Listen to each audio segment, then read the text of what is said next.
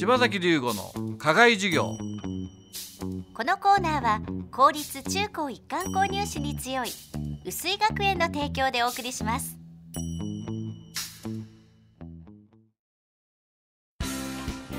究極の右脳開発石戸式そろばんが薄井学園前橋安中熊谷で開講。さらに伊勢崎と太田では大好評につきクラス増設。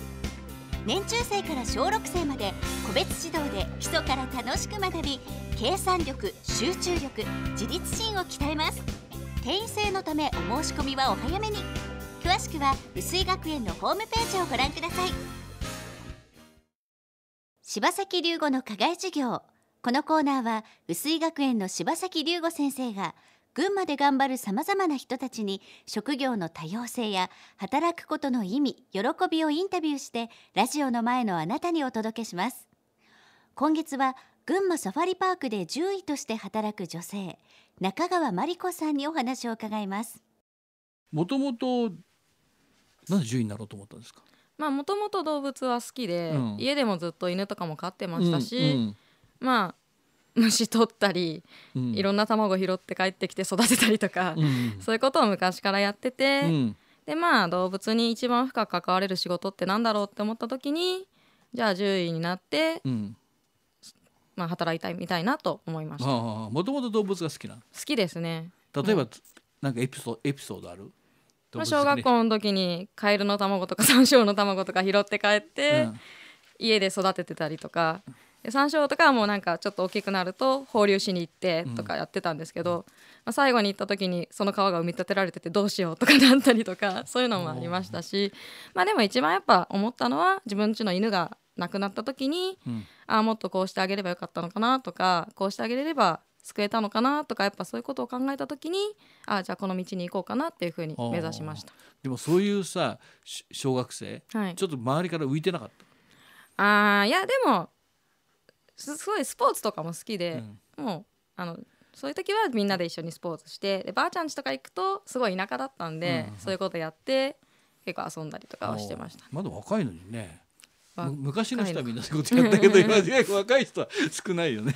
はい。それでじゃあまあ獣医さんになろうと思ったと、まあ獣医さんってもうほら町の獣医さんとか、はい。それこそ公務員の獣医さんとかあるけれども、なんでサファリに来ようと来ようと。まあ、多分最初獣医学部入った時は動物病院に行くんだろうなってなんとなく思ってたんですけど、小学校の頃からうん。すごく近いところに動物園があって、そこにもよく通ってたんですよね。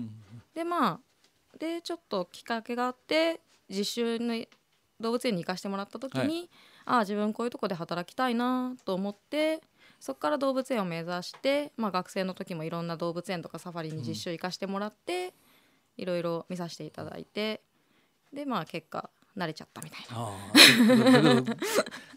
例えば普通の動物病院だったらばまあ犬猫中心でしょ？そうですね。れとまあネズミとか、はい。その程度だよね。だからところがサファリ来るとすごい種類じゃない、はい。うん、そそれは抵抗なかった。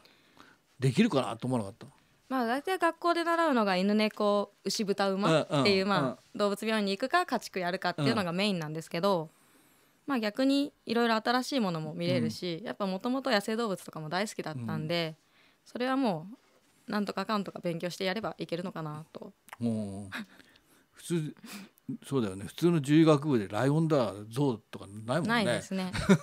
ただライオンはもうほら猫を基準にしてとか、うんうんうん。そのそれぞれの動物種によって、まあ、基準はやっぱり犬猫とか牛豚馬とかと変わらないんで、その辺はまあそういうふうに考え方でやってますね。うん。こ怖くなかった？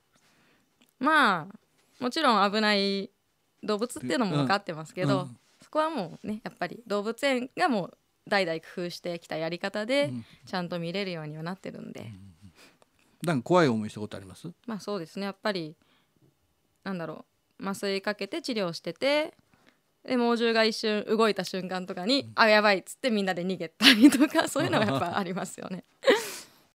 柴崎龍吾の課外授業。